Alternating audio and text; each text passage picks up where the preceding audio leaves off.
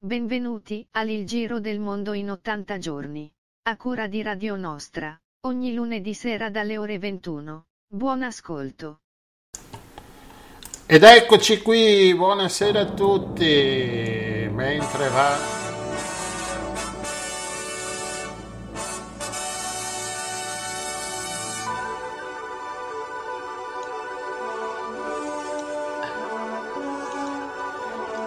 Ecco la nostra sigla, il giro del mondo in 80 giorni. Buonasera, ciao. Buonasera a tutti, ciao Gianluigi. Ecco Rossella che è nella sua stazione di casa perché noi trasmettiamo, noi siamo ligi a, al, al COVID, alle regole del Covid e trasmettiamo da casa. Infatti questa è una radio fatta in casa. È una, è una radio casalinga, però che gira il mondo. Assolutamente. Va bene. Non sappiamo se siano proprio 80 giorni, ma insomma un certo numero di giorni. Ecco. Ma sì, per un tot di tempo. I, I, giorni poi, il giorno, che cos'è un giorno? Poi è un po' effimero il giorno, dire un giorno. Si dice un giorno farò, no, ma non c'è una cosa precisa. Sì, dura 24 ore, però per noi un giorno può essere anche, con questo valzer che c'è sotto, può diventare anche 3-4 giorni. E appuntamento, oggi gireremo un po' sull'Europa, oggi gireremo in Europa e niente, vi lascio un po' il sottofondo musicale della colonna sonora del film Il Giro del Mondo in 80 giorni e ci sentiamo fra poco.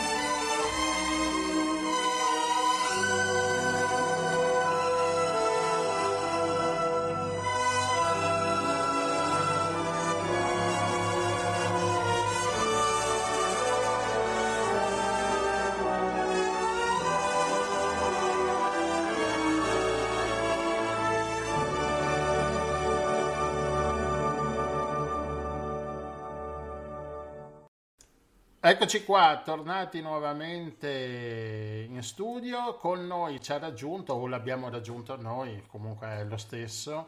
Abbiamo Andrea Minutolo, responsabile scientifico di Lega Ambiente. Buonasera Andrea. Grazie a voi per l'invito. E niente, con, perché abbiamo chiamato Andrea Minutolo? Perché Lega Ambiente a fine settembre ha, ha, ha prodotto il, il consueto dossier, no? perché Lega Ambiente eh, lo fa, mi pare, tutti gli anni, sul, sulla qualità dell'aria che respiriamo nelle città, nelle città italiane. E non è venuto fuori un buon rapporto, no Andrea?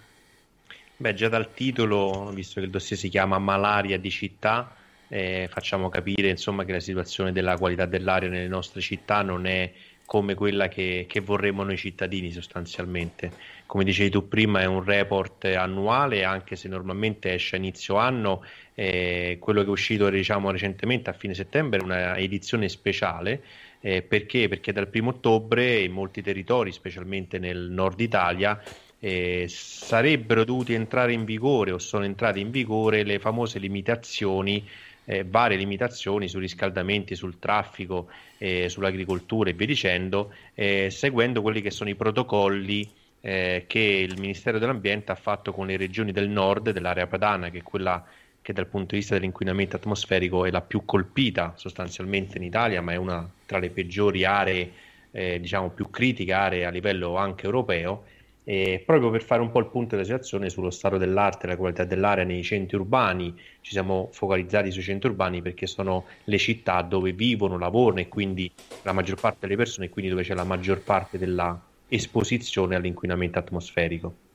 Sì, in effetti la gran parte della città e anche le città del nord dove c'è più, si vive più, c'è più gente e quindi c'è anche il problema dei, dei trasporti, delle industrie e quant'altro.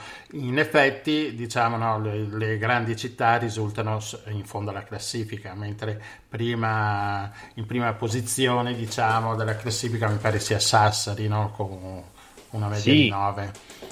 Sì, diciamo che abbiamo dato le pagelle, abbiamo dato i mm. voti alle città, perché il tema del, faccio una premessa brevissima, il tema dell'inquinamento atmosferico è un tema sicuramente complesso, difficile, non c'è una causa e non c'è una soluzione unica, ma c'è un insieme di, causa, di cause, di fattori eh, emissivi cosiddetti, quindi il settore dei trasporti, il settore dell'industria, l'agricoltura, il riscaldamento domestico, tutti i settori che contribuiscono al loro modo e ci sono tanti inquinanti ovviamente che vengono emessi. Noi abbiamo cercato di fare un lavoro quasi statistico, certosino, eh, andandoci un po' a spulciare, come diciamo a Roma, eh, i, i, dati ufficiali eh, delle città per quanto riguarda tre parametri in particolare, che sono le polveri sottili, distinte nelle due categorie PM10 e PM2,5, e il biossido di azoto, l'NO2, ovvero è un inquinante tipico dei veicoli e dei motori diesel. Abbiamo preso questi tre parametri che sono attenzionati anche dalla, eh, diciamo a livello mondiale come marker dell'inquinamento atmosferico abbiamo analizzato le medie annuali di ogni singolo parametro su 5 anni, dal 2014 al 2018, per cercare di capire, eh, diciamo confrontando un po' i dati, se questi valori medi annuali, quindi l'aria che avevano respirato i cittadini su questi 5 anni, fosse o meno in linea con i valori guida suggeriti dall'OMS, cioè dall'Organizzazione Mondiale della Sanità, e quindi se per ogni singolo parametro i limiti sostanzialmente alla media annuale fosse, eh, avesse rispettato o non rispettato il limite previsto per la tutela della salute in, suggerito dall'OMS. Questa promessa è per dire che alla fine eh, il voto che ne esce fuori è, è un insieme appunto di, di conformità o non conformità sostanzialmente eh, a questi valori suggeriti dall'OMS e vediamo effettivamente che le città che hanno preso zero in pagella, potremmo eh, città come Torino, Roma, Palermo, Milano, Como, zero, zero. zero, vuol dire che in questi cinque anni nessuno dei tre parametri, quindi stiamo analizzando quasi 15 eh, elementi, 5 anni, tre parametri ogni anno, sono 5 15, 15. Eh, no? eh, che, che, diciamo studi specifici eh, della media annuale di questi parametri eh, chi ha preso zero non ha mai rispettato neanche una volta uno solo de- dei parametri, dei limiti suggeriti dall'OMS, ovvero, secondo l'OMS, potremmo dire per, per associazione che in queste città, in questi cinque anni, eh, i cittadini hanno respirato sempre, costantemente aria inquinata, quindi con eh, concentrazioni superiori a quelle suggerite per la tutela della salute non va certo meglio chi ha preso uno, due o tre o quattro in pagella, perché è evidente che anche lì eh, diciamo, il voto deriva dall'aver rispettato saltuariamente solo qualcuno di questi limiti suggeriti dall'OMS.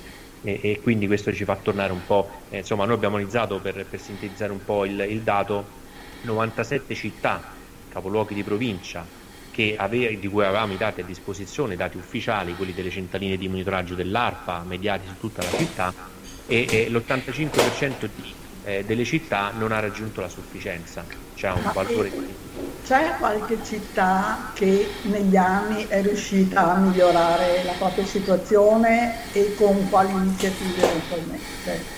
Allora, è statica la situazione per tutte?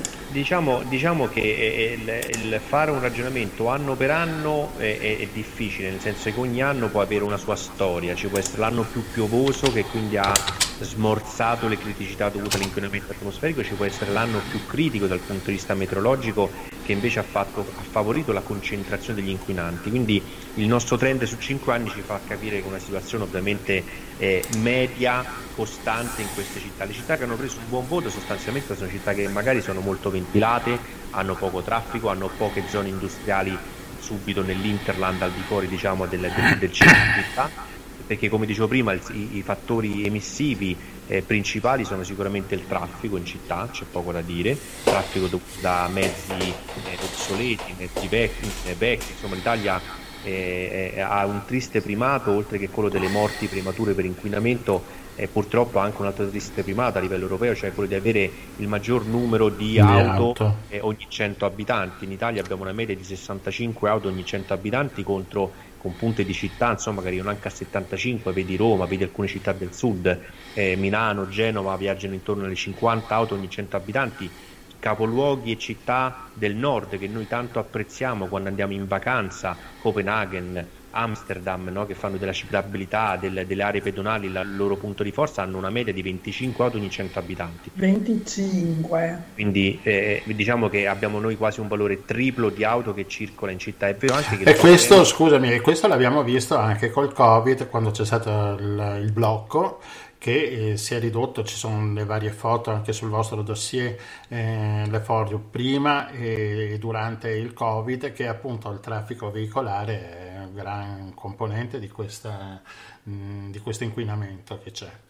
Assolutamente sì, eh, non è l'unica componente, ma è no. una in città ovviamente è la principale, poi sì. è correlata a tutte le altre fonti di emissioni, fanno capire un po' la complessità anche degli interventi da mettere in campo. E per rispondere alla domanda eh, di Rossella, eh, che diceva insomma se le città che avevano un buon voto sostanzialmente avevano messo in campo qualcosa di positivo, diciamo è un po' difficile da capire, diciamo ni, nel senso che sicuramente hanno una congestione da traffico, una situazione industriale in, d'intorno eh, favorevole o meno congestionata eh, sono città forse anche più piccoline, ma fa capire che sono anche città forse più vivibili. Eh, insomma, le città che hanno preso i voti maggiori sono Sassari, Macerata, Enna, Campobasso, Catanzaro, Nuoro, eh, Verbagna, che comunque si trova sempre, eh, Verbagna è sempre una provincia del, del, del, Piemonte, quindi le altre città piemontesi in realtà sono congestionate dallo smog. Emergenza, Verbagna riesce in qualche modo a essere un po' meno eh, critica alla situazione ognuno ha una, ha una, storia a sé stante, però sì, effettivamente c'è un mix di azioni favorevoli dal punto di vista meteorologico, magari nelle zone più ventilate che riescono a disperdere più facilmente gli inquinanti, e cosa invece è una situazione molto critica al nord da questo punto di vista, cioè parte già svantaggiato il nord del nostro paese con l'area padana che spesso soffre di eh, fattori insomma, climatici che favoriscono l'accumulo dell'inquinamento ma questo non deve essere una scusa, deve essere uno no. stimolo per cercare di mettere in campo misure ancora più stringenti e più forti. Cosa che le regioni del nord, appunto Piemonte, Lombardia, Veneto, Emilia, che eh, avevano l'occasione anche di questo Covid, no? per mettersi, per dare una spinta, per dare un nuovo modello anche di trasporto e di, di input, potevano fare, invece hanno derogato, mi pare, no, tutto per il prossimo anno. Sì, era proprio questo, il, diciamo, torniamo all'inizio della nostra mm. chiacchierata, ovvero che il, abbiamo fatto l'uscita del dossier proprio in prossimità del primo ottobre, che era la data in cui sarebbero dovute entrare in vigore queste misure già previste da diversi anni, perché il blocco dei mezzi più inquinanti, vedi gli Euro 4, tanto per farne una classificazione, che sono dei mezzi eh, molto diffusi di 15-20 anni fa ormai in giro per città, dovevano essere banditi dalle città, quindi dall'Euro 4 in giù, eh, favorendo, favorendo quindi l'ingresso solo dei mezzi eh, più nuovi, eh, diciamo di auto private ovviamente, quindi con immatricolazione Euro 5, Euro 6, ma soprattutto sono anni che noi chiediamo, non è tanto il cambiare l'auto con un mezzo più efficiente, più nuovo e più ecologico, e abbiamo troppe auto in giro, noi prima dobbiamo ridurre il numero di auto in giro e poi quel parco circolante, ma vale anche per il parco del trasporto pubblico locale, cioè finché abbiamo autobus eh, diesel che... vecchi mm. anni è evidente che inquinano esattamente con le macchine dobbiamo rinnovare il parco veicolare del trasporto pubblico e magari metterlo già direttamente a emissioni zero, mezzi elettrici, mezzi eh, a biocombustibile, a biogas che quindi inquinano di meno, ridurre il numero di auto del, eh, private che circolano nelle città, perché le città? Perché è evidente che chi sta in situazioni più di interland ha più difficoltà di, di muoversi col trasporto pubblico, allora il mezzo privato può essere un, un pezzo del modo di spostarsi dal piccolo centro fino a un nodo di scambio ma per tutte le arterie che entrano nelle città, tutta la linea dei pendolari, immaginiamo che quindi verso il centro città, verso il cuore del, eh, del, del lavoro, degli uffici, dei negozi e eh, delle, delle, delle, dei posti di lavoro, bisogna muoversi per chi sta in città e per chi è, eh, diciamo, riesce a entrare nelle, nelle, nelle aree urbane eh, bisogna proprio cambiare il modo di muoversi e la mobilità. Quindi era un po' questa la, la critica. Anche perché c'è anche una congestione poi di auto che hanno bisogno di essere parcheggiate e quindi i parcheggi vanno a scapito magari di aree verdi o di piste ciclabili, entrano in conflitto con le piste ciclabili, quindi effettivamente l'unica soluzione è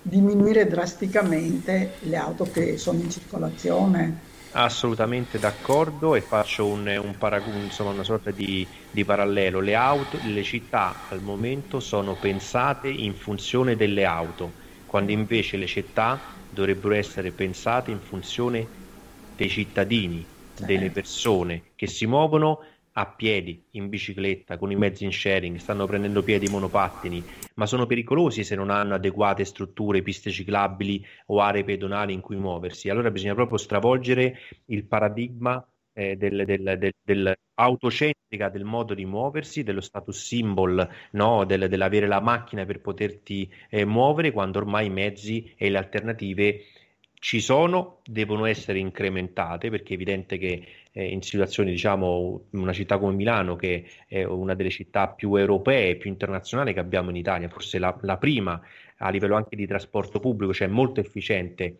e, e, sta cercando di mettere in campo in piedi delle misure restrittive per lato private, ma non è così per esempio a Roma o in altre città eh, a nord e a sud del paese. Quindi bisogna in- investire. Abbiamo un'occasione adesso che è quella del, eh, dei soldi che arriveranno dall'Europa, no? con i miliardi di euro che arriveranno, se li spenderemo bene verso una mobilità più sostenibile, un trasporto pubblico più efficiente, togliendo macchine e quindi no, eh, riducendo il numero di macchine si riduce il traffico, si riduce eh, il parcheggio, riducono, eh, aumentano gli spazi per i cittadini ed è, e migliora il trasporto pubblico.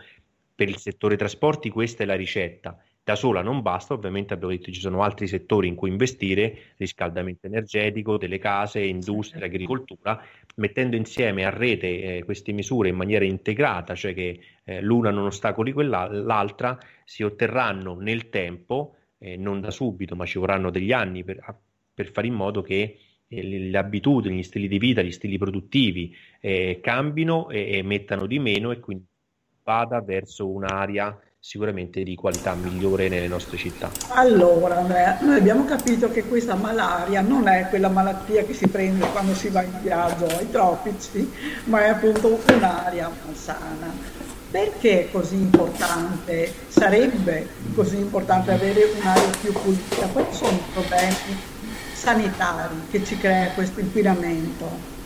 Guarda, non a caso abbiamo preso a riferimento i limiti per dare il nostro giudizio le nostre pagelle, quelli del, del, del valore no, delle concentrazioni di inquinanti suggeriti dall'OMS, dall'Organizzazione Mondiale della Sanità, che sono a tutela della salute, perché l'inquinamento atmosferico è mai come quest'anno, in tempo di Covid, veniamo da un lockdown esteso negli anni, nei mesi precedenti, stiamo riandando in una situazione di eh, diciamo, confinamento o limitazioni nel nostro, nel nostro, modo di vivere la nostra vita quotidiana e, il, il, diciamo, l'inquinamento atmosferico è numeri alla mano sulla stessa eh, ordine di grandezza del Covid, nel senso che ogni anno muoiono prematuramente per malattie riconducibili all'inquinamento atmosferico in Italia, solo in Italia, oltre 60.000 persone ogni anno. Il Covid in questi 6-8 mesi ne ha fatte circa 35.000, stiamo parlando di numeri simili se confrontati, tant'è che spesso c'è stata la correlazione in passato no, del Covid e dell'inquinamento atmosferico, sono due facce della stessa medaglia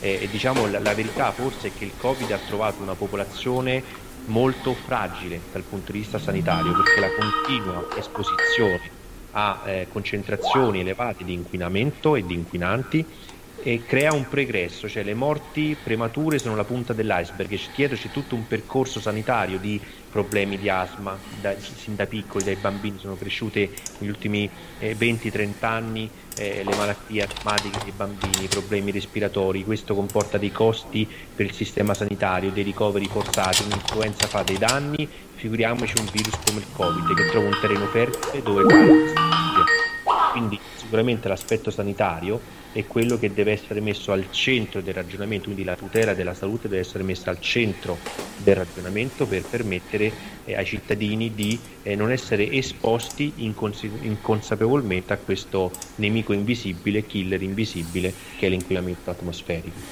Va bene.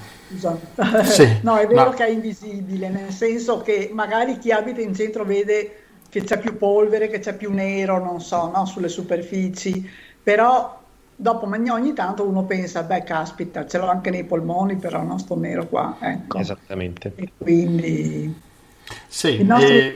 Ci sì, esatto, sei all'ordine anche perché abbiamo, siamo, abbiamo, il collegamento con Salonico fra poco. E niente, c'è da parlare ancora, ne parleremo ancora con, diciamo, noi trasmettiamo qui da Venezia e dal Veneto dove Venezia è una situazione un po' più particolare, Lega Ambiente Veneto ha fatto anche loro, anche loro hanno creato un dossier dove appunto si evidenzia questa, eh, di, di questa diversità di Venezia che l'inquinamento maggiore dipende dalle industrie e da eh, il reparto diciamo, navale, navale e dei trasporti, marittimo, dei trasporti esatto. marittimo. Esatto, questo ne parleremo più avanti con magari un responsabile di, di Lega Ambiente Veneto che così eh, ascoltiamo, ascoltiamo Lega Ambiente eh, da, da, da, parte di tutta, insomma, in tutta l'Italia insomma, con noi. E io ti ringrazio mm, grazie per questa chiacchierata. Grazie uh, a voi. Auguroni, auguroni, per Legambiente e buon lavoro per tutto quello E magari fate. torniamo a sentirci più avanti anche per altri temi legati sempre all'ambiente e alla sostenibilità. Volentieri. Grazie mille. Grazie mille. Buon, proseguimento di trasmissione. Grazie.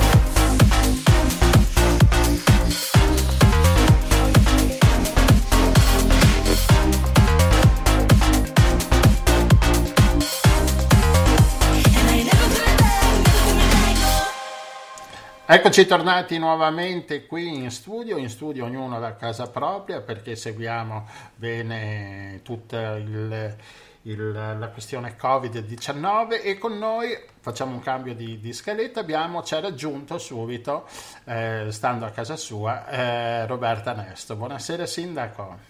Buonasera a tutti e a Buonasera, grazie per essere con noi. Grazie, grazie, grazie a tutti voi, grazie di cuore di, per l'invito. Allora, e... vaccinando record, il primo sindaco confermato, la prima donna sindaco, ormai pirotecnica proprio. Diciamo che quando un, ho, ho, saputo il risultato, ho visto il risultato, io stessa mi sono stupita perché insomma è stato un gran bel risultato. Quindi un grande orgoglio per il lavoro di squadra che c'è stato, per le persone che ovviamente hanno lavorato con me e un ringraziamento chiaramente anche a chi mi ha votato perché ha fiducia e un grande senso di responsabilità oggi per il futuro. Ecco, com'è stata questa campagna elettorale con uh, questo blocco del Covid? Insomma, è stata una campagna mo- molto diversa da- dal solito, non ci sono state le adunanze pubbliche, i vari confronti, ehm, la difficoltà nel parlare anche con i cittadini, forse, no? Allora, io farei una premessa eh, brevissima dicendo che noi usciamo dal Covid-19 profondamente cambiati il cambiamento di questo momento della pandemia, noi forse oggi non siamo ancora in grado di misurarlo e apprezzarlo fino in fondo, ma oggi noi credo tutti abbiamo mutato comportamenti, abbiamo mutato abitudini, abbiamo mutato eh, quelle che erano anche determinate usanze, l'approccio molto fisico che si aveva con le persone, la mh, possibilità di stare assieme in determinati modi. E quindi ovviamente questo profondo mutamento, e ci accorgeremo nei prossimi mesi, nei prossimi anni, quanti effetti si produrranno, alcuni assolutamente negativi, altri anche molto positivi, tipo l'accelerazione della, dei mezzi di comunicazione, il fatto di avere a casa propria molte più possibilità di come di quante ne avevamo prima. Vedi la trasmissione di questa sera, per esempio. Quindi la possibilità di essere eh, più in contatto con le persone con modalità diverse. Ecco, ebbene, anche sulla campagna elettorale questi effetti si sono stati pesanti, hanno mutato il modo di fare campagna elettorale.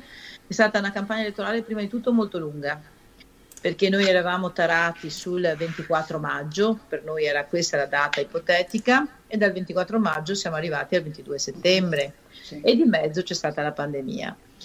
Quindi, primo la durata, secondo la pandemia, affrontare l'emergenza prima sanitaria e poi economica è stato veramente eh, un momento assolutamente difficile. Alla fine abbiamo cercato un modo nuovo per coinvolgere le persone. Quindi non ci sono stati, per quanto riguardato la nostra lista, comizi pubblici, eventi grossi, ma ci sono stati tutti piccoli eventi nel rispetto della normativa Covid, quindi all'esterno, a distanza di sicurezza, con 10 persone al massimo, eppure siamo riusciti a fare un po' quelle azioni di eh, confronto che sono necessarie per la stesura di un programma.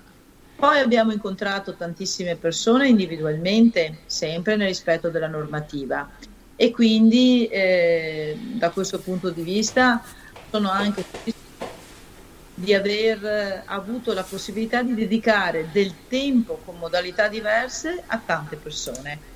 E questo forse è stato l'elemento nuovo di questa campagna. Non incontri con tante persone, ma tanti incontri con, con poche persone. Quindi insomma questa è stata la... Eh... Quindi un po' di creatività anche... Bene. Eh.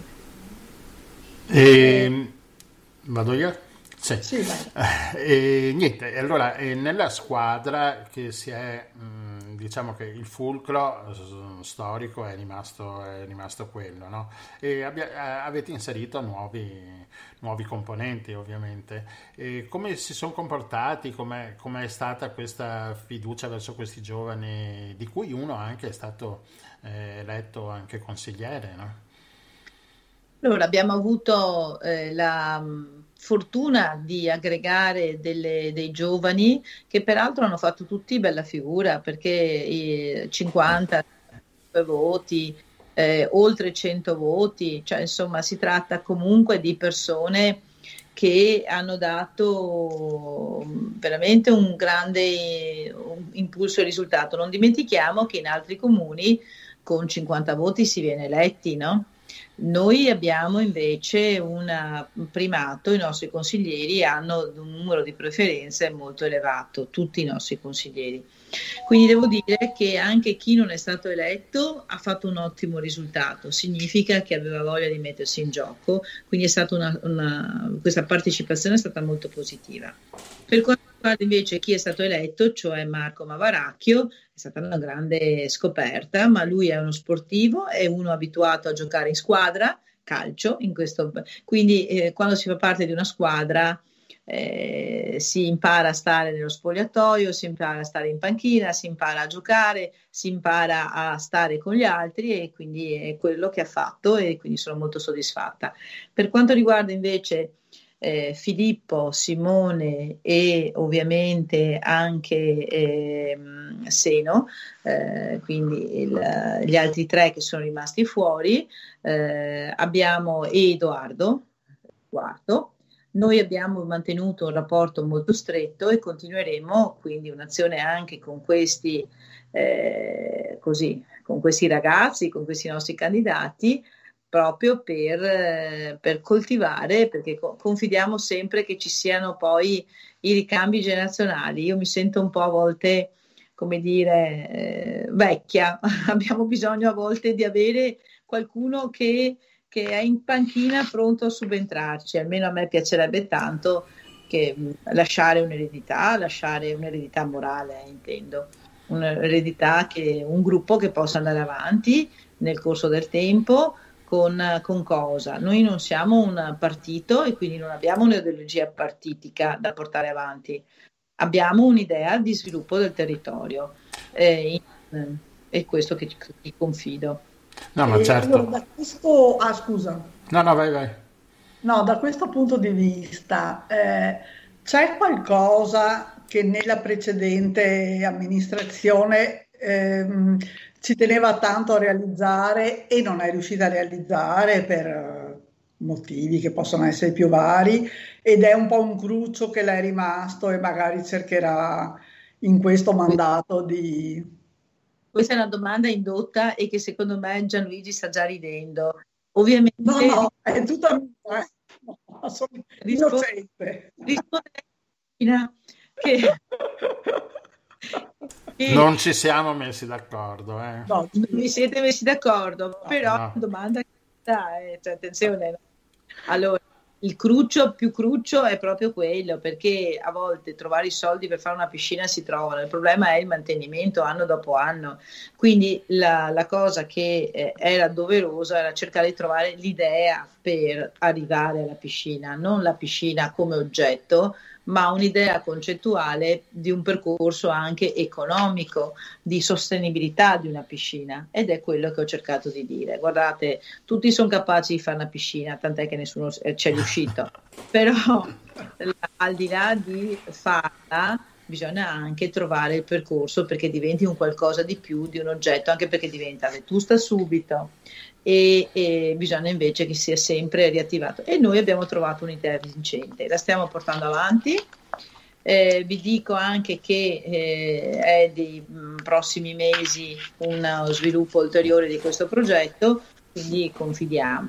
Però non c'è solo questo, mi permetto di dire che ci sono, l'idea della piscina è quella di un villaggio, turi- villaggio sportivo, cioè quindi unito ad altre attività, però ci sono tanti cruci da 5 anni per creare un percorso, sistemare le scuole, sistemare la viabilità, il bypass di Cassavio, Punta Sabbioni, tutto il waterfront, la viabilità in uscita da Cavallino, poi tutto un aspetto del sociale, un aspetto relativo alla cultura, il turismo, questo valore, questo bene comune.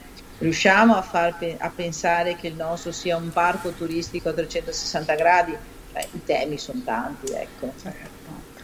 E infatti l'altra domanda che avevo era, le promesse elettorali sappiamo che bisogna un po' no, accontentare tutti, promettere tutto, poi sappiamo che in realtà così per, per, per motivi oggettivi bisogna concentrarsi su alcuni temi che si ritengono più importanti. E per la sua amministrazione quali saranno i temi fondamentali sui quali intende lavorare per il futuro di, di, di, della nostra bellissima località?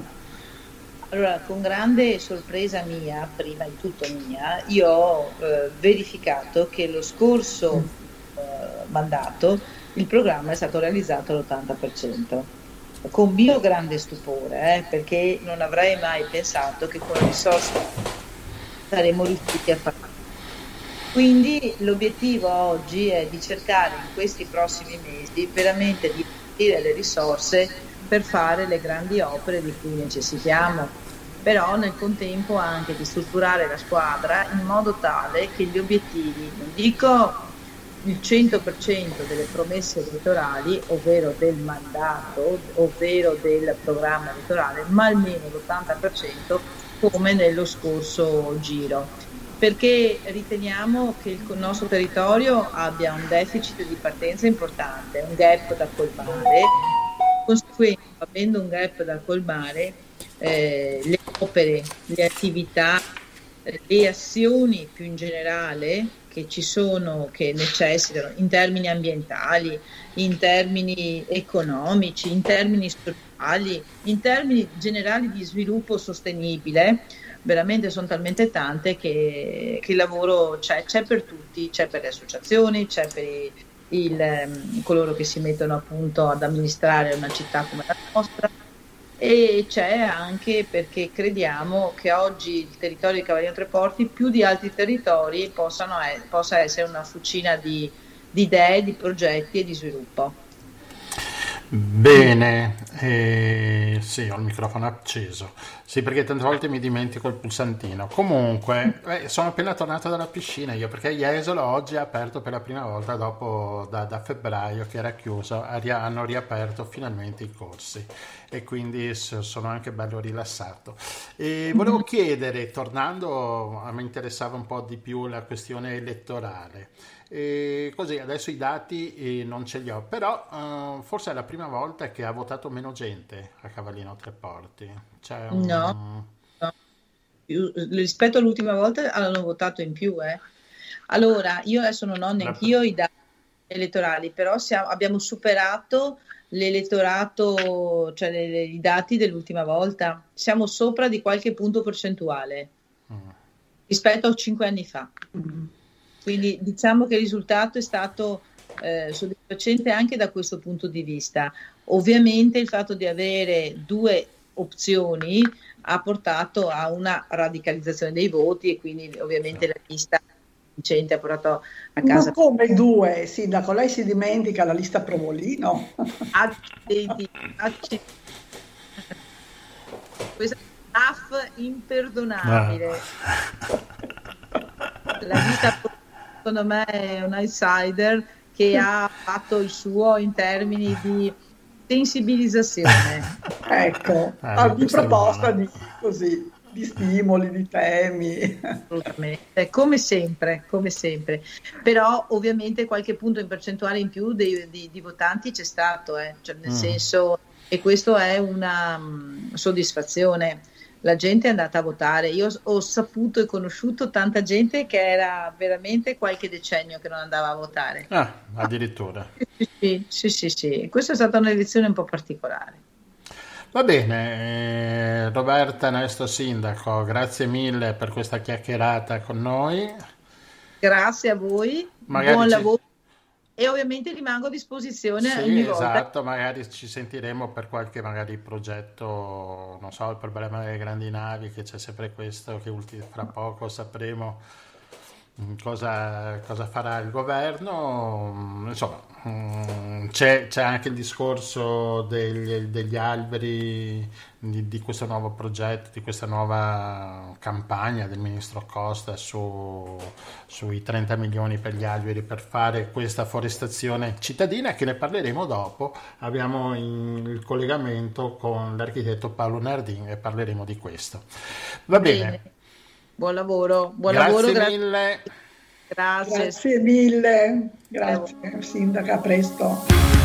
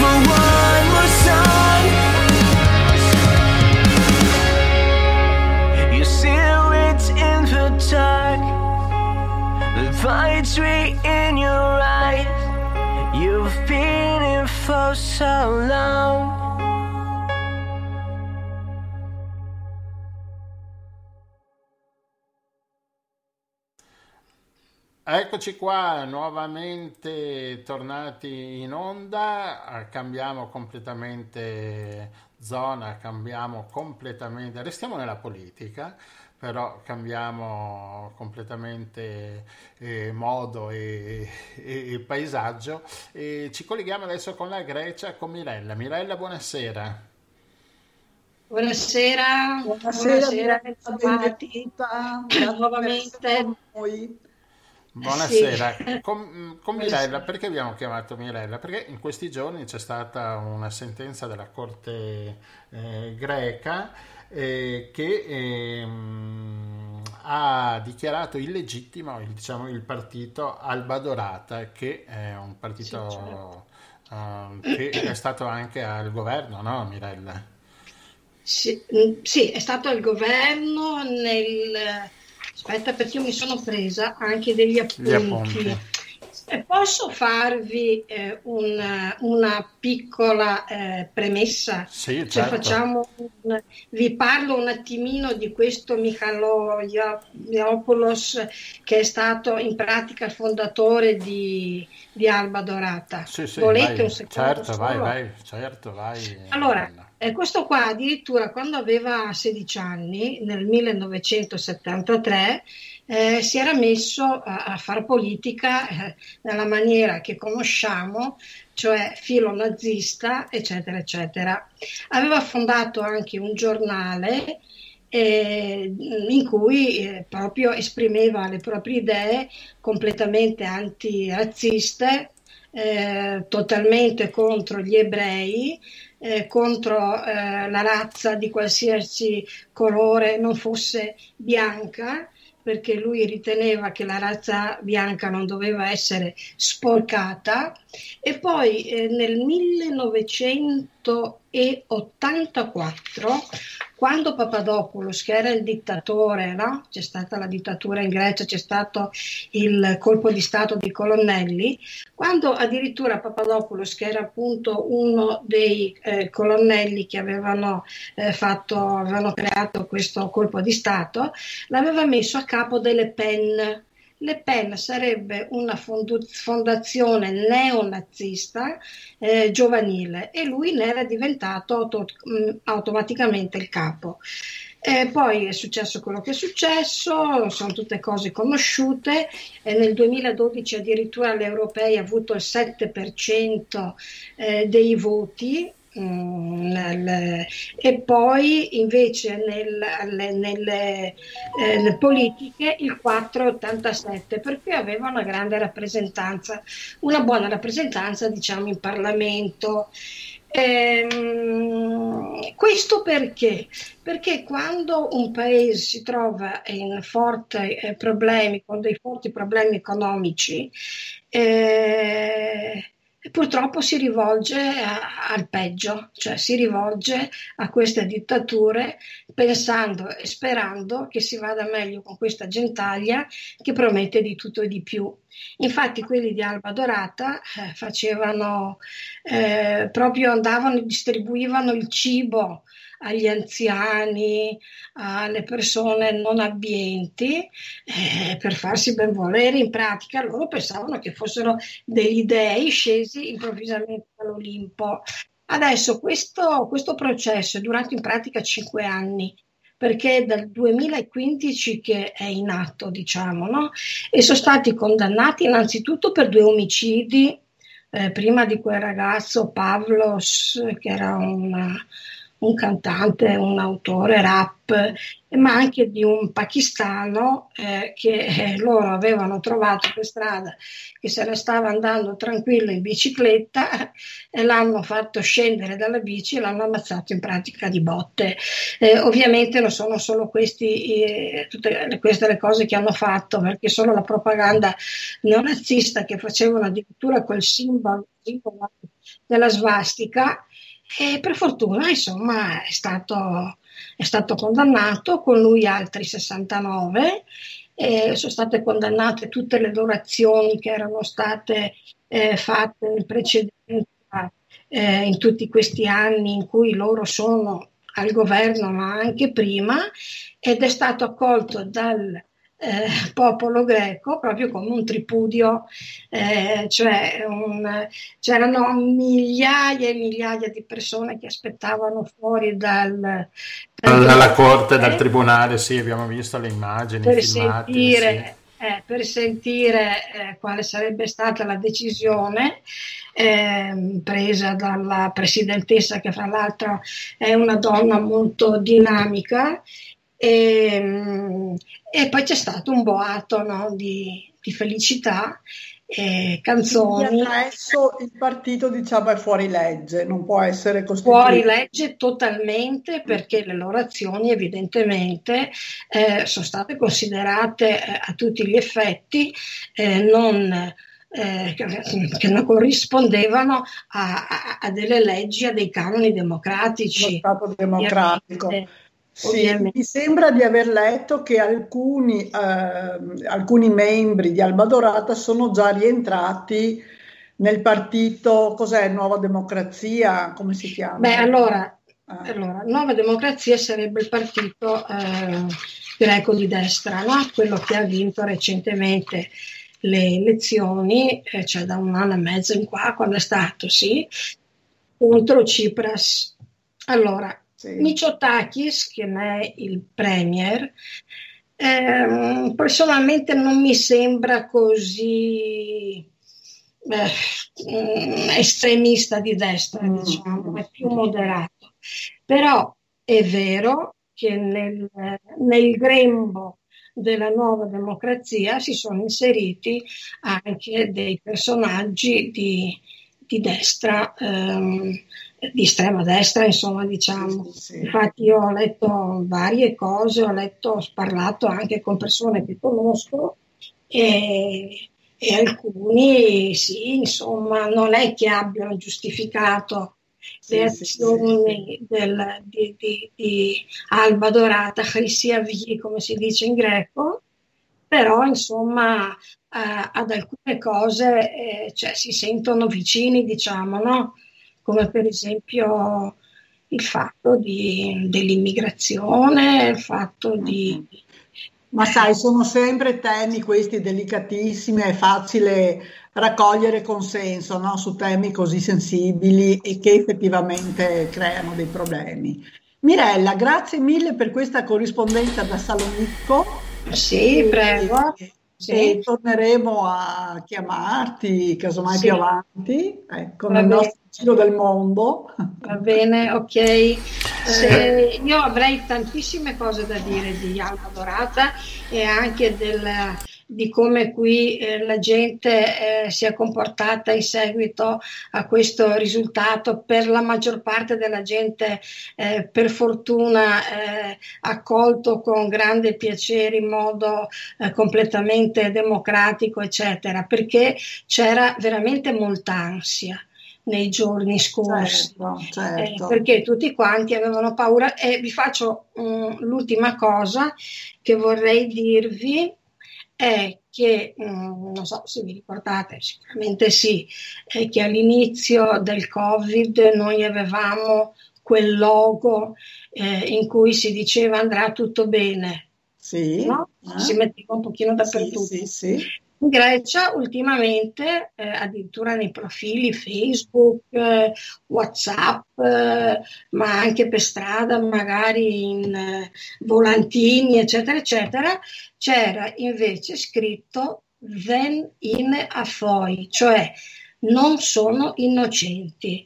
Cioè c'è stata anche una, una campagna eh, da parte delle persone sì, sì, sì. No? incontriamo Quindi tutti i giorni diciamo. che hanno voluto partecipare mm. addirittura nelle scuole, addirittura eh, questa scritta fatta con fiori, con eh, immagini di colombe, no? dell'immagine. No, è molto bello, sai Mirella, questo che ci dici, perché eh, vuol dire che non è stata solo una questione giudiziaria, no? Che no, no, no, preso... hanno preso posizione i greci oh. e penso anche in maniera eh, abbastanza, oltre che efficace, eh, anche ehm, eh, diciamo proprio se la sono mh, presa diciamo in modo abbastanza personale ecco cioè allora un eh, bellissimo esempio di democrazia democrazia partecipante. È un grande esempio, secondo me, di democrazia. Per fortuna, Bravo. penso che la maggior parte dei greci siano persone democratiche. Purtroppo ce ne sono ancora che, eh, come giustamente hai detto prima, si nascondono eh, sotto le spoglie di un altro partito. Eh, ci sono ancora, ci saranno, eh, però eh, Penso diciamo che anche eh, questa reazione è molto bella anche rispetto al 7% che Alba Dorata aveva preso non tantissimi anni fa, insomma, quindi dai, vuol dire che i greci ancora hanno saputo no, avere sì, anche una consapevolezza. E mi piace molto anche la, la, partecipazione dei greci a queste cose, cioè appunto come si è visto anche per le strade, eccetera, ma anche poi da video che ho spedito anche ad amici, eccetera, eh, proprio la, eh, hanno proprio partecipato in maniera direi eh, molto significativa. Cioè, non erano lo, lo pubblichiamo poi, eh, lo mettiamo nel link. Benissimo, bello, bello, sì. Cioè non ecco. erano pochi, eh, erano tanti, erano tanti, tanti, tanti. Sì, ho visto, ho visto, ho visto. Sì, in effetti io mi sono accorto di, di questa notizia per, per, un video che ho visto su, su, su, un social messo da un parlamentare italiano e, e mi sono anche un pochino stupito perché la stampa nostra e i telegiornali nostri ne hanno parlato pochissimo di questo. Sì, infatti no, quasi niente direi. Ah, esatto, mentre... Direi no, che forse se ne è parlato un po' eh, dopo che eh, è venuta fuori la notizia del, della condanna, diciamo, no? Però proprio come notizia che non si poteva ignorare del tutto non è che la gente qui sia informata, assolutamente no, cioè qui in Italia intendo dire, certo. perché in ovviamente l'ansia c'era, eh, la felicità di, eh, di, di, averli condannati tutti eh, è stata più che evidente e speriamo insomma che non ci siano più motivi per cui dover ricorrere ai tribunali certo. Eh, condannare certi atteggiamenti. E, e, speriamo che non succeda, che non ci siano queste altre diciamo, partiti in giro per, per, l'Europa, perché visti i tempi come sono adesso, insomma, è molto preoccupante. Ce ne sono, ce ne sono di questi partiti, sì, però ma... questo è un altro capitolo che apriremo esatto. un'altra volta. Sì, appunto, ci sarebbero tante cose da dire, sì. perché per esempio tante cose, addirittura eh, questo Michaliolakos... Mirella,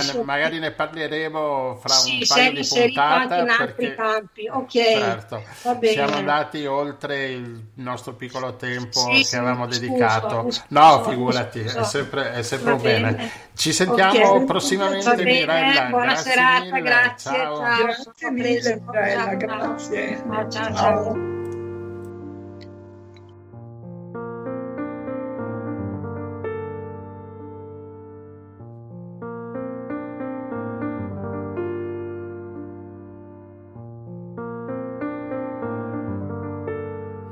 Далеко, и ты мне не нужен уже как воздух. Мне достаточно просто знать, что ты есть. Все изменилось, и, видимо, очень серьезно. И моих попыток понять это все давно не счесть. Я зарываюсь снова в тебя глазами И пытаюсь опять полюбить себя в тебе И эта жизнь наша, она такая родная может быть, тот корабль, что возил нас тогда над облаками, уже на дне.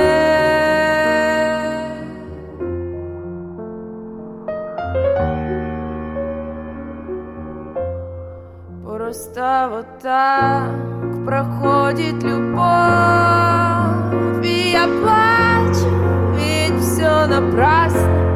Я помню все дни, как их вернуть. И что дальше теперь не ясно. Ты услышишь все тексты и все поймешь Что я не могла раньше озвучить. И, возможно, наверное, ты уйдешь Чтоб любовь нашу дальше не мучать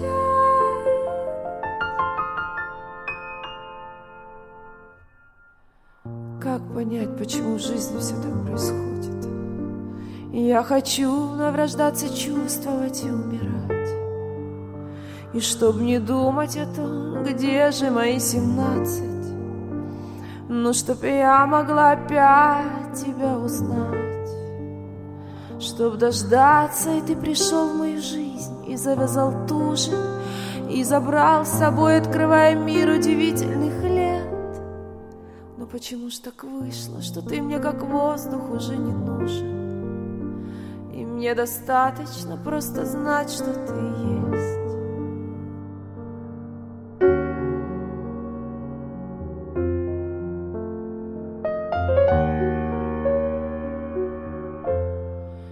Просто вот так проходит любовь Я не плачу, ведь все напрасно я помню все дни, как их вернуть, как. И что дальше теперь не ясно. Ты услышишь все тексты и все поймешь, что я не могла раньше озвучить. И, возможно, наверное, ты уйдешь чтоб любовь наша дальше не мучать.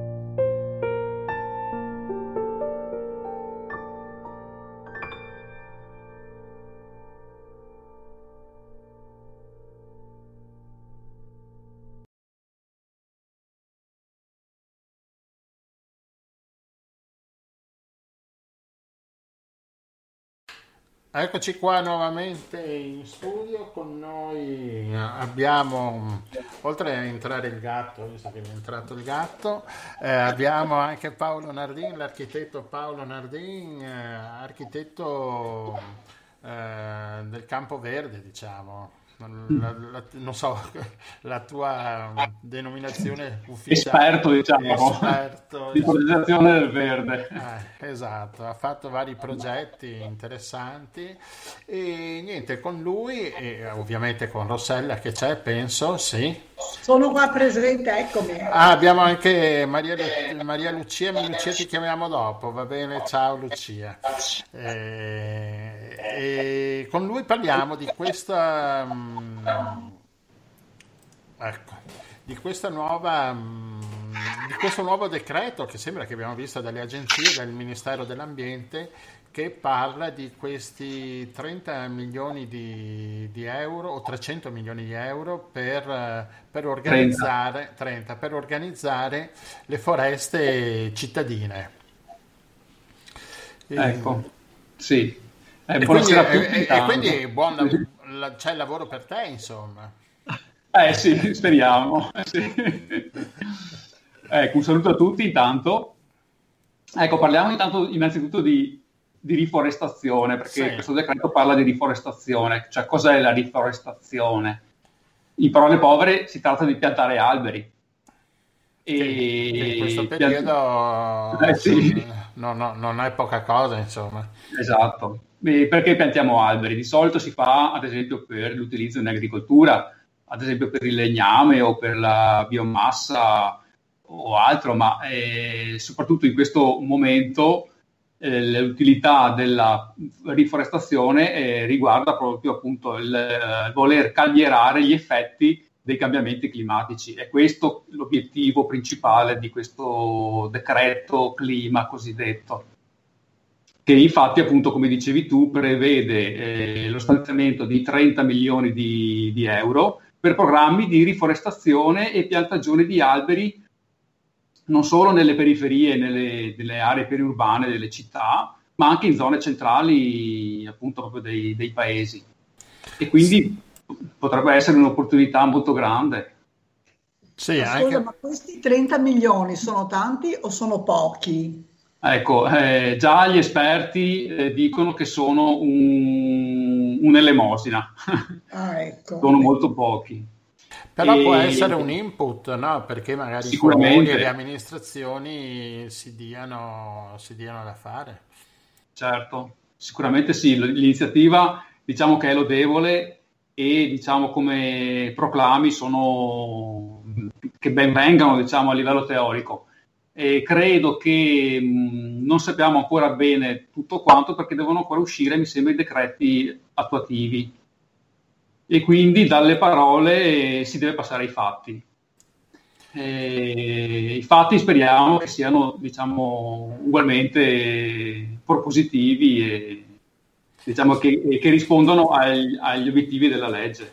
Certo, anche perché nelle città, no, nelle campagne elettorali che sentiamo, noi siamo usciti da, da una, non ci sono mai, non viene mai messo come primo punto, che ne so, la forestazione della città, cioè mettere, creare più verde nella città, che, che poi cosa, cosa vuol dire? Creare più verde è anche un momento anche di, di, di, di, calare, di abbassare la temperatura in quella strada, esatto. in quella esatto. via, in quella zona, perché una serie di alberi eh, pro, ti proteggono.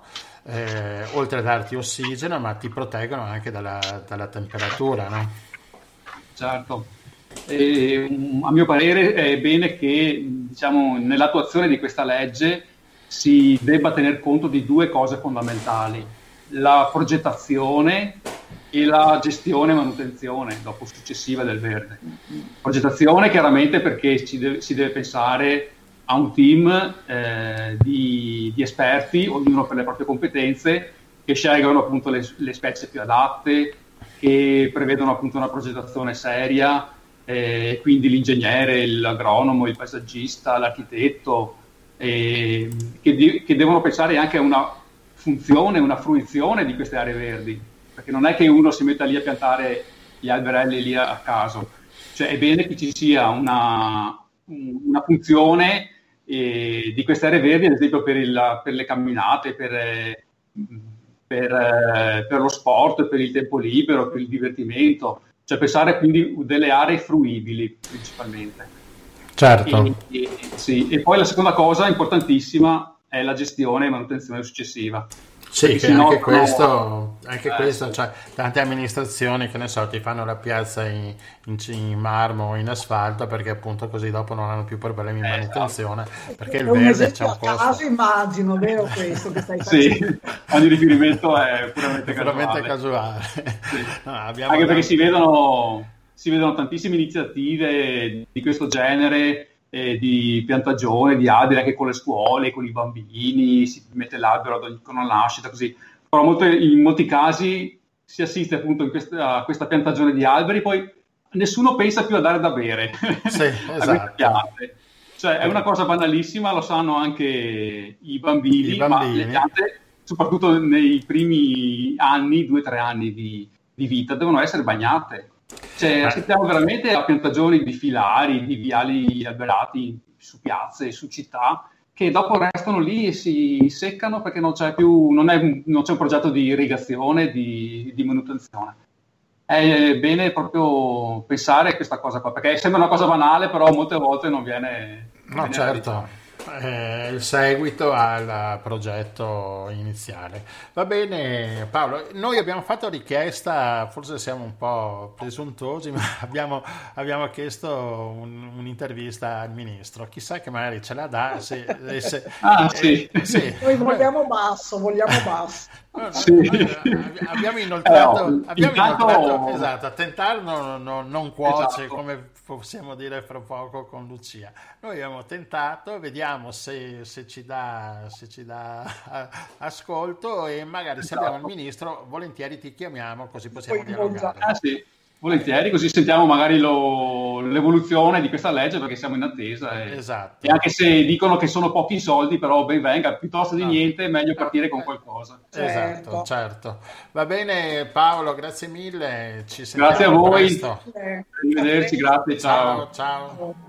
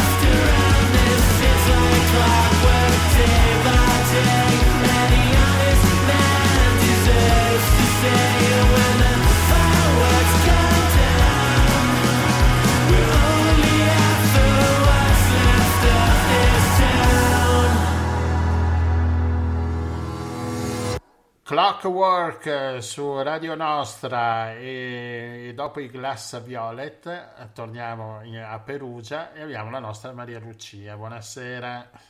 Buonasera carissimi. Buonasera, benvenuta. Bentrovati, è sempre come un sono, piacere. Come sono adesso i colori in Umbria? Belli.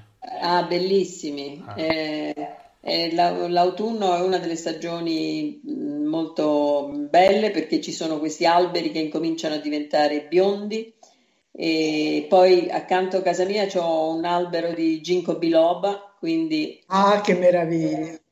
co- è uno spettacolo della natura. Sì, sì. E poi ci sono tutte le, le- appunto i- gli alberi da frutto con le mele che incominciano a, eh, a- a prendere colore, eh, per cui è insomma una stagione piacevole. Beh, e Eh, con le mele si potrebbe fare anche qualcosina con le mele, no? Certo, è quello che vi volevo proporre, infatti. Che Eh, strano. de- Devo dire... No, devo dire che di torte di mele ce n'è un'infinità, cioè eh, ogni casa ha la sua ricetta di torte di mele, ogni nonna ha preparato la sua torta di mele in qualche modo. Eh, però io che ehm, insomma eh, studio eh, qualcosa per stupirvi, questa sera volevo proporvi una torta di mele senza zucchero. Perché ehm, Senza zucchero. Se- senza zucchero, eh, perché la, eh, allora, mm, si può sostituire lo zucchero nei dolci eh, mettendo il miele, il, il malto, eh, la melassa, insomma, ehm, quindi ci sono tanti sostituti, ma eh, le mele, in particolare la polpa delle mele ridotta a purè, eh, offre gli zuccheri naturali della frutta e quindi si, ha, si, si può fare una torta di mele che non ha le caratteristiche delle, delle torte di mele, diciamo che, che vediamo nei negozi, perché magari è meno alta, meno, meno soffice di quella, però è un po' più umida, diciamo. Eh, però mh, è, un- è- qualcosa da provare e io mh, questa sera vi do la, la- la ricetta perché ehm, ah, avete, si ha proprio la sensazione di mangiare della frutta morbida, quindi è una cosa piacevole. Allora, per fare questa, questa torta di, di mele mh, servono quattro mele grandi, abbastanza grandine. Preferibilmente prendete le mele che, che sono più profumate in questo momento, Eh, quindi lascio la scelta ad ogni, così, ad ogni singola persona, anche secondo le zone mh, in cui si, ehm, si raccolgono. Eh, qui ci sono quelle mele gialle e rosse, adesso non, non gli- non mettiamo dei nomi perché in ogni regione le, le mele pure hanno nomi diversi, Ehm, però sono quelle un pochino più profumate. L'importante è che siano croccanti e profumate. Allora, per prima cosa, ehm, quindi si, si deve ottenere questa polpa di mele. E, ehm, due mele corrispondono, si, si- si lavorano due mele con circa 250-300 grammi di farina, cioè le mele vengono sbucciate, detorsolate, eh, pulite e tagliate a tocchetti e messe in una mm, pentolina con un pochino d'acqua. Ehm, vengono fatte cuocere. Eh, se piace si possono aggiungere, eh, si può aggiungere anche dell'uvetta, però la possiamo aggiungere anche separatamente perché altrimenti dopo quando frulliamo le mele viene frullata anche l'uvetta. Allora, eh, le mele vengono fatte appassire quindi con un poco d'acqua, si può mettere un po' di cannella se, se vi piace e quando sono appassite si, ehm, si frullano con il mixer e otteniamo una polpa morbida che useremo come se fosse zucchero, diciamo. Quindi 300 grammi di farina, 175 di burro, un uovo, una mezza bustina di lievito, in polvere, la scorza di un limone e eh, queste due mele in polpa vengono usate per l'impasto e altre due mele vengono usate per la parte superiore della torta. E poi 100 g di granella di nocciole o anche delle noci sminuzzate perché le nocciole e le noci assorbono l'umidità, della, della mela. Della mela. Allora, importante in questa torta è la, eh, la, la scansione eh, diciamo del, della procedura, cioè prima si fa il, la purè con le mele, poi si fa sciogliere a bagnomaria il burro e si unisce con la purè di mele, la scorza di limone, un uovo e si mescola. Da un'altra parte mettiamo la farina in lievito e 50 grammi di queste noci sminuzzate oppure delle nocciole. Ehm, si mescolano poi le due parti, i due ingredienti, si versa in una teglia dove magari avete messo della carta da forno per evitare di, di ungere ancora il, il vuoto e ehm, le altre due mele vengono sbucciate, detorsolate, tagliate a fettine sottili e vengono mh, disposte sopra la torta come un fiore quindi graziosamente. Esatto, graziosamente, mi raccomando, perché, eh, perché l'estetica vuole la, la, sua parte e quindi abbiamo questa, questa specie di girasole ah, fatto con i petali, eh, con, le, con, le, con le mele tagliate molto sottili e sopra, eh, una volta terminata la, la, superficie, mettiamo un po' di cannella, un altro po' del, delle nocciole o delle noci sbriciolate e va messo in forno per, 100, per 45 minuti a 180 gradi. Uh, quando è cotta, um, allora questa torta è buonissima calda perché è morbida, morbidissima. Um, eh, ma è ottima anche mh, raffreddata nella, con la prima colazione. Eh, tenete presente che non avete la sensazione di mangiare, ripeto, la torta di mele, quelle solite che possiamo comprare anche nei forni o nei negozi, anche in pasticceria, perché eh, ha una consistenza morbida, come se, fosse, se mangiassimo una mela cotta. Ecco. Stavo per dirlo, ma non volevo sminuire. No, eh, ma in effetti, eh, allora, col passare degli anni abbiamo, eh, molti di noi hanno eh, rivalutato e apprezzato la famosa mela cotta che veniva fatta al forno o in eh, cotta nel, nel, pentolino perché è molto consolatoria. Poi ci cioè, sono quelli che hanno i traumi infantili delle scuole. esatto. No, ma però la melacotta, eh, devo dire che anche ai ragazzi piace la melacotta. Cioè, eh, eh, allora, dolce, è una cosa, sicuramente c'è un ricordo, diciamo, da bambini, dell'infanzia, le nostre nonne sicuramente hanno fatto la melacotta, ma eh, per, per, una mh, mm, vita eh, frenetica e anche stressante come quella odierna, avere un dessert che non è tanto dolce perché comunque non, non, è assolutamente ipercalorico, basta mettere un po' di cannella e un po' di scorza di limone, ti sembra di mangiare un, profumo, un, dessert, un profumo c'è, un dessert meraviglioso e sicuramente non è eh, eh, ipercalorica eh, e quindi questo è un gran vantaggio. Certo. Bene, a proposito di decorazioni, io no, no, non adoperiamo più la carta da forno, ma eh, ungiamo la teglia e ci mettiamo il pan grattato che dopo alla ah. fine crea una bella decorazione anche al bordo della, della torta. È anche un bel vedere nel, e anche più ecologico. Sì, sì, sì sicuramente. Questa qua l'ho presa dal, dalla torta del cioccolato che, che, ci hai raccontato.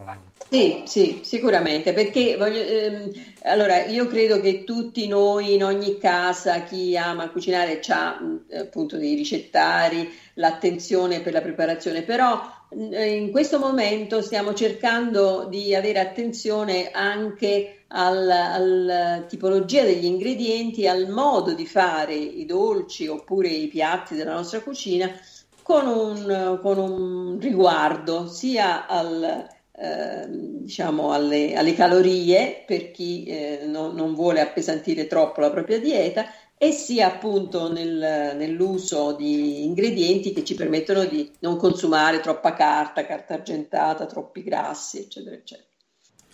Bene, Lucia, grazie. E ci sentiamo la prossima settimana con un'altra gustosa ricetta e buona serata, buona settimana. Buona serata a voi, poi mi dite come, come avete trovato questa torta. D'accordo, certo. sarà fatto. Ciao, ciao.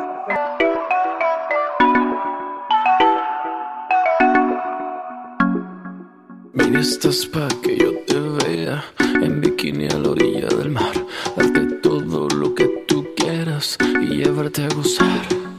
Diosa, grandiosa, eres una fiera, pedacito de azúcar, mamá.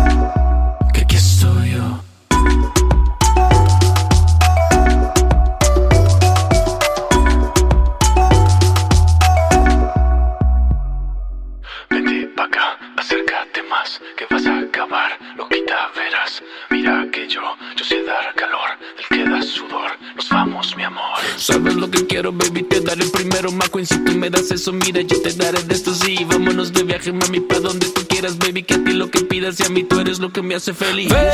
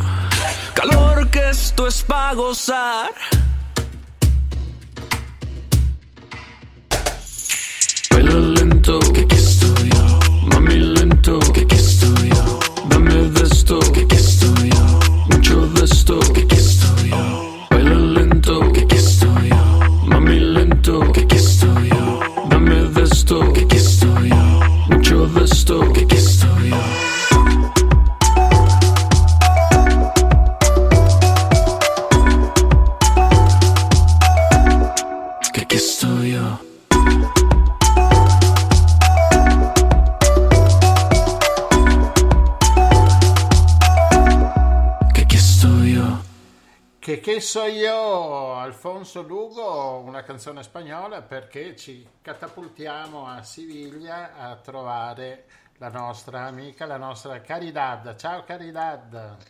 Ciao, buonasera. Ciao Caridad, grazie per essere con noi. Grazie a voi per l'invito. È sempre un piacere invitare le sevigliane e anche ballarle le sevigliane. Ecco appunto. Ascolta, eh, ci sentivamo prima, dicevi che è già ancora caldo da voi, no? A Siviglia. Tanto caldo, tanto caldo. Sembra che questa settimana le temperature eh, vengono un po', vengono un po' più basse, speriamo, incrociamo le dita, perché ormai siamo stanchi. Ah, anche perché con il caldo questa mascherina dà un po' fastidio, no? Mm. Guarda, sì, tanto, tanto, Ah. tanto, tanto caldo. E tanto fastidio. Sì, che però insomma dobbiamo mettercela perché insomma salva un po' tutti ed è giusto così.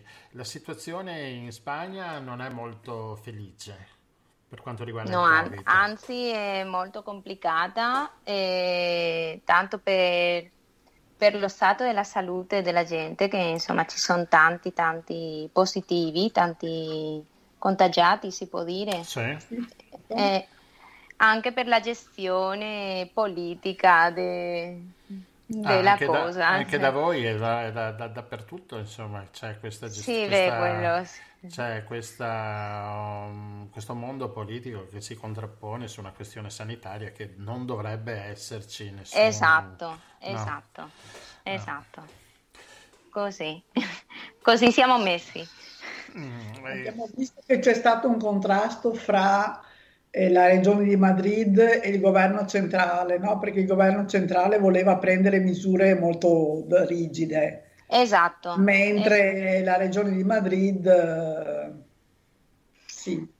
La regione di Madrid aveva insomma fatto delle, preso delle misure con, in riguardo alle, ai quartieri, a, insomma, che non è che erano giustissime, ma dicevano i sanitari che, che erano, erano, meno i ricoveri per coronavirus mm. negli, negli, ospedali. Poi il governo centrale ha preso altre, me, altre misure perché insomma sono dei partiti diversi e funzioniamo in quella maniera. Alla fine mm. siamo, siamo così. Non so se un, da, un, da, una parte sono più buoni che, che, dall'altra parte, ma comunque non vanno mai d'accordo. Il risultato è che appunto non c'è... Che la salute rimane da, da, rimane da parte e alla fine c'entra quello che c'entra e, e alla fine un, una discussione continua. Ascolta, ma il numero dei casi è molto aumentato, abbiamo visto, però la gravità non è come quella che c'era in primavera, spero, vero? No, no, no, no, no. Okay. Ci sono meno ricoveri e anche la gente si ri- mm, passa la malattia a casa. Mm-hmm. Praticamente non, non, va, non, deve andare in ospedale. Ci sono mm-hmm. questi medici di base che vi parlavo l'altra volta che fanno il, delle telefonate ogni 24-48 ore per, per, vedere come stanno i pazienti, ma la gente rimane a casa. Cioè, no, le cure intensive non sono piene, no, non è la situazione come prima. Ci sono tanti asintomatici sì. anche, quindi beh, penso che la situazione in quel senso di gravità è più controllata, ma ci sono più contagi, secondo sì, me. Sì. Mm un po' si sembra così, insomma, un po' Sem- sembra un po' ricalcare un po' le tracce che fece la spagnola nel 1920, questa seconda ondata un po' più lieve che però prende anche i più giovani come età, no? Più, esatto. L'età è più abbassata. Ma alla fine sono curve, no? Sono curve di, delle malattie, sempre sono secondo me a gennaio-febbraio ci sarà un'altra curva, un'altra alzata di... Un altro picco, dici? Mm, eh sì, esatto. anche, perché, anche, perché, l'influenza va a gennaio-febbraio, siamo alla, al top, no? all'apice de, delle influenze. Esatto, esatto. Sì, e sì. Con, con, le scuole come, come, siete, come va la scuola? La allora con le scuole vi potrei parlare di tutto quello che volete perché fatalità, adesso sono coordinatrice dalle, di Covid da, ah. dalle scuole, quindi, quindi ah, potrei parlare, sono l'infermiera coordinatrice, quindi allora le scuole. Praticamente eh, eh, in teoria ogni scuola doveva avere meno, meno bambini, così ma questo non è stato, non è stato fatto perché il posto è quello che, che è e quindi non è stato fatto. Quindi ogni scuola si è organizzato com, come ha potuto, ogni scuola. Se, dipende dalla scuola, dipende dall'età dei bambini, ci sono dei bambini che portano la mascherina sempre, altri no. Ci sono i bambini che giocano insieme eh, quando fanno il, la ricreazione. La ricreazione. Sì. Ci sono dei bambini che non giocano insieme, quindi ogni scuola. Ogni scuola è uno staterello è, a parte. Si è, organ- si è organizzata sì. insomma come ha potuto perché non, non, hanno avuto dei mezzi, niente. Sì, in, in base com, anche com... alla struttura della scuola probabilmente. Esatto. No? Chi ha il giardino, esatto. chi non ha il giardino, chi ha le stanze più grandi, più piccole. Esatto. E quindi, e quindi poi, così. Dai, finché hanno 32 gradi va bene tutto, nel senso finestre aperte. No? Sì, esatto. Eh, sì, sì. Eh, si può star fuori e il problema è quando cominci a chiudere le finestre, non puoi andare in giardino neanche per la ricreazione, così allora diventa... Sì, arriveranno i problemi più grossi. Comunque io che faccio, non so se in Italia sono arrivati i test questi per il coronavirus, quelli che mettono 15 minuti. Questi rapidi. Questi rapidi. Sì, sì. Esatto. E quelli li facciamo noi ai bambini di scuola, se c'è un positivo si fa lo studio dei contatti così. Io ho fatto ormai, non so, avrò fatto 200 test ai bambini di scuola, non so, o anche di più. E i bambini alla scuola non si contagiano, non prendono la malattia. Cioè, i bambini sono bravissimi, stanno, stanno comportando benissimo, è proprio una... sono fantastici. Sono, sono più bravi i bambini o i genitori? I bambini. I bambini, i genitori, siamo amati tutti. Ma sai, un po' ricalca un po' la situazione italiana. Sì, sì, sì, pari pari. Sono stati pochi i contagi. Il dramma sono gli autobus, i trasporti. No? Poi finiscono la scuola, devono andare a casa con l'autobus, lì è un disastro. Anche, ma è un disastro se non portano bene la mascherina, se non hanno la distanza di sicurezza, è un disastro se non si fanno le cose bene. Certo. È un disastro anche i, bambini ormai di 14 in più perché, perché hanno la ragazzina, Quindi... i ragazzini, e insomma che... Guarda, proprio oggi ne ho visto un gruppo abbastanza numeroso qui vicino alla biblioteca da noi tutti appiccicati, mascherina zero. Esatto.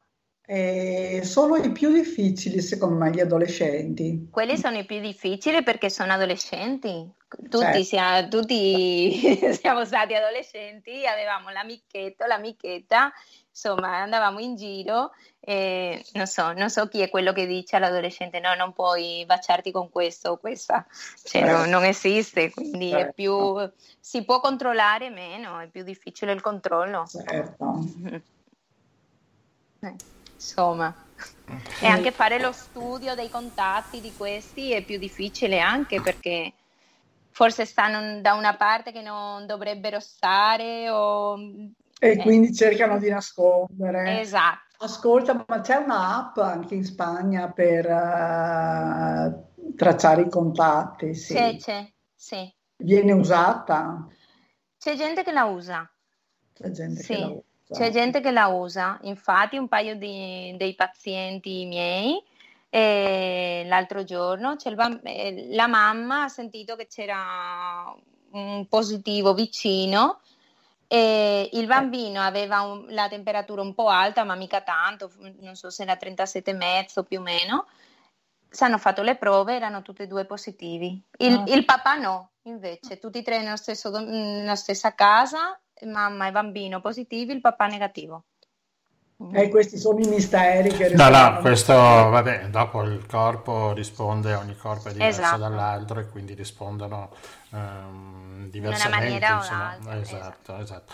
Mm. E la, la, vita cittadina lì a Siviglia ha ripreso la sua vita normale o siamo sempre un po' lì in attesa? Siamo, I cittadini sevigliani sono sono un po' più chiusi ancora in casa oppure c'è...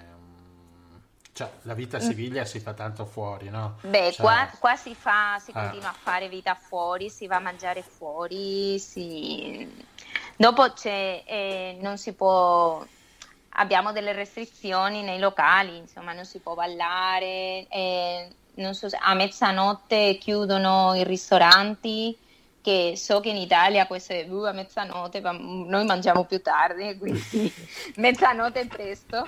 Sì. E dopo le 11 di sera no, non può entrare più gente in questi ristoranti neanche, che ripeto in Italia è una cosa così che non si capisce, ma alle 11 perfettamente a, vai a fare un giro, vai a mangiare alle 11, è una cosa normale e ci sono delle restrizioni nei locali di divertimento, diciamo, ma comunque la gente esce, fa la vita fuori. Qua, qua si fa la vita fuori. Sì, sì. Le mascherine sono obbligatorie fuori anche quando si cammina? La mascherina? Sì. Sì, sempre, sempre. Dai, dai bambini dai, da, di 6 anni sì. in su, tutti. È obbligatoria.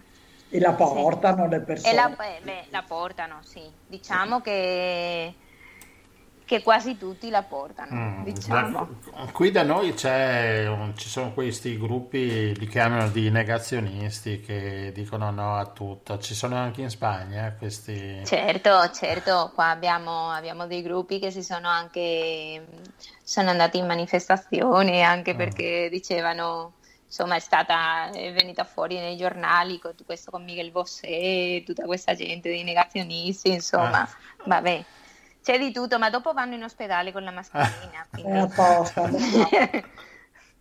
non sappiamo se perché le fanno non mi ricordo come si dice insomma che viene la polizia e, e devono pagare o ah, sì. perché ah, esatto certo. la multa o non sappiamo bene perché ma sì sì sì No, insomma, la gente deve portare la mascherina sempre e, e come vi dicevo prima, i bambini guarda, si sono adattati benissimo, Subito. portano la sua mascherina anche per giocare per, fra di loro. Eh, bravi, molto bravi tutti. Sono sempre di esempio. Bene. Esatto, esatto, di esempio di, di, comportarsi bene e di tranquillità, perché loro fanno la loro vita e così. sempre.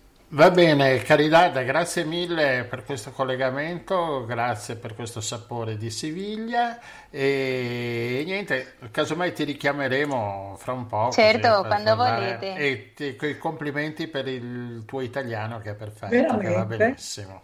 No, guarda, oggi proprio mi sentivo, dico, chiedo scusa subito, aspetto. dico, vabbè. E guarda, invece è molto piacevole. No, molto bello. Va Grazie bene. a voi. Grazie Va a te. Saluti. Ciao, ciao, ciao, ciao. ciao. ciao.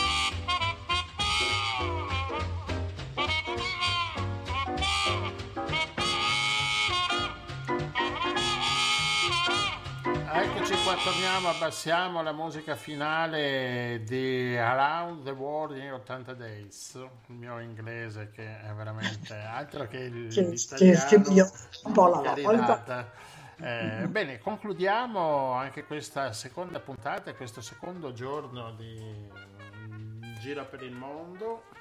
Un giro impegnativo, intenso, ci ha portato di qua e di là in vari paesi europei. Certo e niente, vediamo la prossima. La prossima mh, mm, abbiamo altri appuntamenti interessanti. E niente, buona serata a tutti o buona giornata se qualcuno l'ascolta di giorno. E ci sentiamo alla prossima qui dal Reform Club di Radio Nostra. Bello. Grazie per averci ascoltati. Ciao a tutti. Ciao.